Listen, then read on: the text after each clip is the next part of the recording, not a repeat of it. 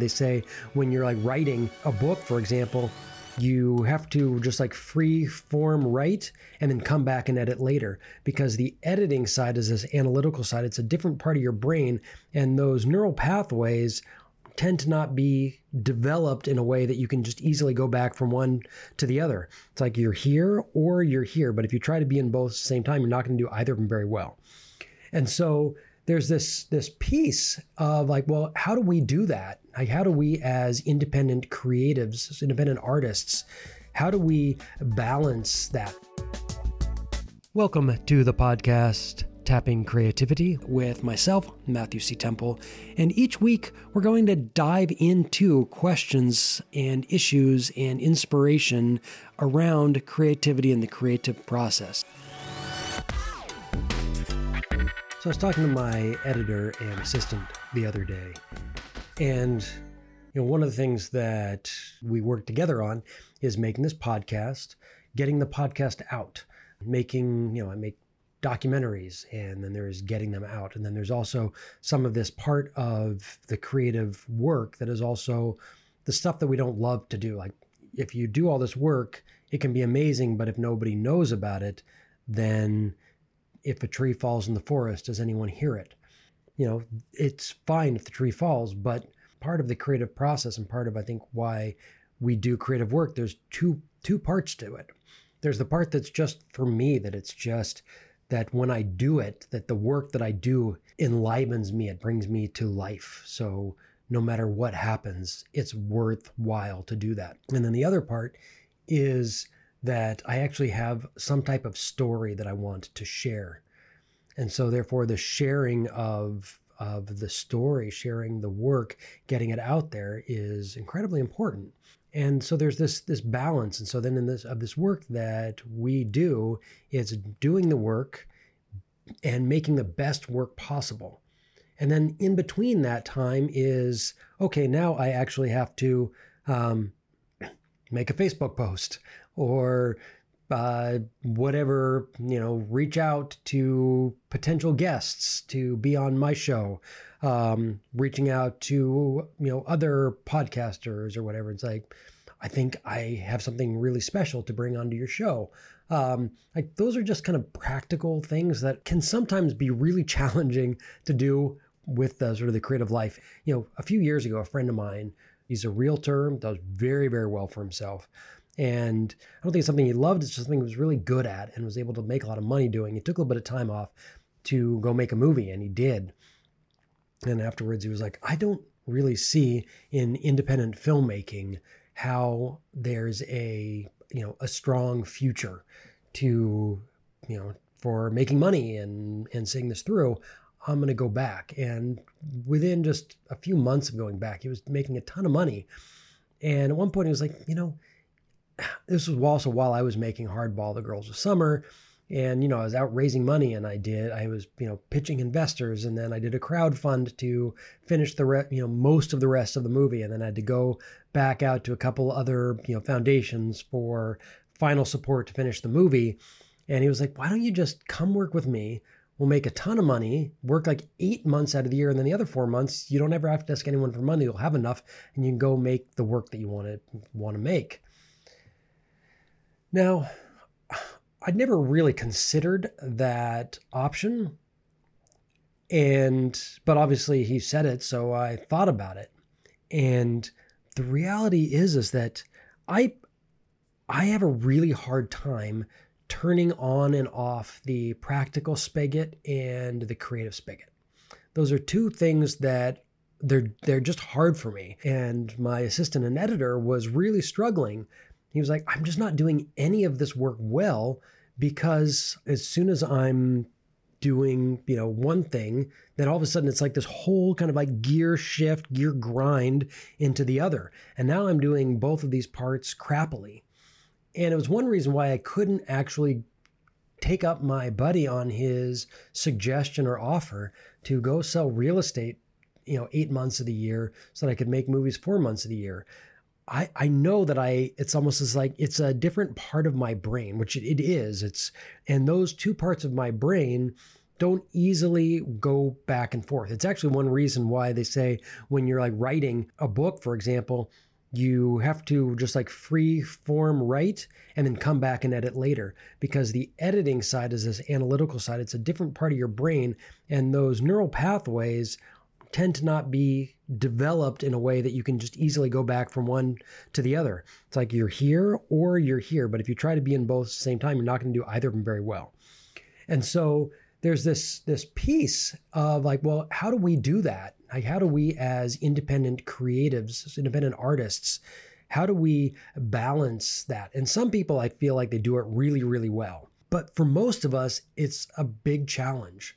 And I, I struggle with it all the time. And in fact, over the last couple months, I've done very, very little creative work. Obviously, I do this podcast and um, and I, you know, I do some other, I do some other writing. But my writing, like the book that I've been working on, I just kind of like put it off to the side for a little while, because I've been working really hard both with Sarah on helping her build Ecodonia and working on The Lover's Journal. Uh, not the writing and the creating part. That when that was happening, I was full on in. I was writing every day, and that was amazing. But then it was like, okay, then we went into production on the books, and then it went to building the website, and then it went into, you know, starting marketing campaigns and things like that. And those two, kind of juggling those two sides, is really, really hard. And so the last few months, I've done very little writing, and I've done very little filming.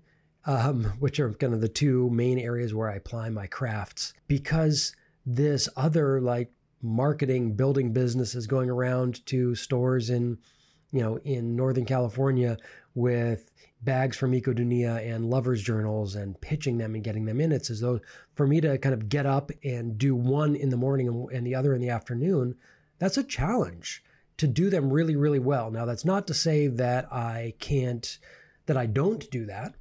And it's also not to say there aren't rhythms and times where like that, that's most people's lives, right? I mean, Toni Morrison, you know, she had to get up when she was writing Beloved, I believe. She wrote that book in like the hour before she woke her kid up to get her kid to school before she went to her full-time job as a single mother, and then coming back and, you know, rinse and repeat. It's doable, but it's also really, really hard. And so a couple of strategies or insights into that is, first of all, recognizing that that's a challenge. You know, the other thing is to actually recognize that they are two different things. So it's almost as though like when I sit down to write, lately I've been writing on the weekends, because the weekends I'm like, I've got no other practical stuff to do. And really it's just a mental construct, because the reality is, is I could do that every morning and say, just until noon, I have nothing else to do except write and do my creative work. So it's just kind of being aware. Also, the practical things very often are like, can be survival things for some of us, right? There's some people who, you know, we have this idea of like the crazy artist or whatever, the person whose life is not fully in order very well, because the creative stuff always takes precedent. And it's like, I'm going to tear shit up and, and figure things out, or I'm not going to conform to anything. And, you know, but then there are others of us who, like me, which is like, I'm a very practical person. And so those two things have a hard time coexisting. And so there are times, like even when I've written scripts in the past, like when I was head of development for Millie Pictures, to write during that time was really, really hard. I had a summer once where like all of a sudden, like all these projects fell through. I had nothing to do. I didn't have, I mean, I had all these things to do. I had a family and everything, but I didn't have a job. And so, and I wasn't going to try and do anything. I just, you know what, I'm writing, I'm just writing a spec script this summer. And because there was nothing else to do, I was able to write, I think I wrote, maybe I wrote two scripts even that summer. And part of that was just this mental idea that I was clearing my plate for only this thing. And so if you're someone who struggles with that, I want to kind of invite you to be okay with that as a struggle. You know, like I could have, I mean, I had this offer to go work real estate so that way I could support my independent, you know, creative career from that. And that just, I couldn't do that, and that's okay. Now, some people do that and find a way to balance it perfectly. And some people will go into that and end up not doing the creative stuff as much as they want and let that go. Now, if you're one of those people, it can be really nice to say, you know what, if I can recognize that, I can I can just be okay with that. Maybe I can show up a little bit. Maybe I can also be okay if the way I show up at the beginning is not as great as I want it to be. So when I was talking to uh, to Tien, my editor and assistant, for him, it was really frustrating to be like, I'm doing this work and I'm not doing any of it well. And I just starting to feel overwhelmed and frustrated. And I was saying, you know what? Great. For actually for a while, we just said for a month, we're like, we're doing nothing practical for you. Like do nothing practical within our work that we do together. You just do the creative stuff. And if you've got no creative stuff to do for me, do it for yourself. Do your own thing. Don't fill your time. Uh, even if it's time that I'm paying you for, don't fill that time with anything that's practical that doesn't feel like it's supporting the creativity. Giving that pause, giving that space. And then our most recent conversation came around to say, okay, well, at some point we need to bring some of this practical stuff back in. How do we do this in a way that's really supportive? And I think one of those is simply just to be okay and recognize it. Some of that can also be to say, you know what, maybe when I do all of these things, some of it I don't do quite as well. And that can actually be okay to actually learn to say, you know what, I have to juggle all these things in life because that's what life is. Life is not just the space and time for creative work. Sometimes it can be very, you know, it's it's practical. Sometimes there's these things that just have to get done. And how does that stuff not weigh us down? Um, so I know t- this week I'm not giving a whole lot of insight or wisdom into this challenge, but to actually say, what about just allowing that challenge to be there? What about being okay with it? What about when you lay one of those things aside for a little while and say, you know what, I'm not going to do that. If you've been thinking about picking something up, how about, hey, I'm going to pick it back up and just be really cognizant that I can't be thinking about this practical stuff while I'm doing this other, while I'm, while I'm writing, because that's going to get in the way. I think it's one of the reasons why sometimes I, I know a lot of uh, artists and creatives who get stuck because your brain almost is going from like that, that state of flow, and it can then go to, oh, what am I doing with this? How am I validating the work that I'm doing as a creative in a world where I'm not making a lot of money doing it, or other people are kind of like sitting around waiting for me to fail, or that's not real work being an artist.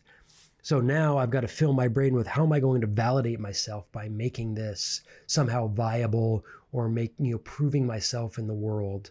And to say, you know what, let's just be really aware and cognizant, and and then remember that that if we can separate those two pieces, we can then really say, you know what, right now I'm just creating just for the sake of it, just because. All of the, hey, this is how I'm going to make money from it in the future, whatever, we can let that go. This, these are the accolades I'm going to get. We can let that go. These are my other responsibilities that I have to do. We can let that go. They can actually be like an on switch and an off switch that we have to be really, really aware of between left brain and right brain. If we can really do that, if we can really be aware of that, we may be able to be really cogn- cognizant of when we're engaging one part and when we're engaging the other, thereby actually allowing us to be more free in the fact that we live in the real world and we are artists and creatives. So therefore, we have to create and we have to be artists, but we also have to pay the rent. And those two things can live in harmony. So with that, I hope you have a great and powerful uh, creative week with a little bit of practicality mixed in there, um, just to make sure that the roof stays over the head and, you know, shit gets done. In the meantime, I wish you a great one, and I'll see you next week.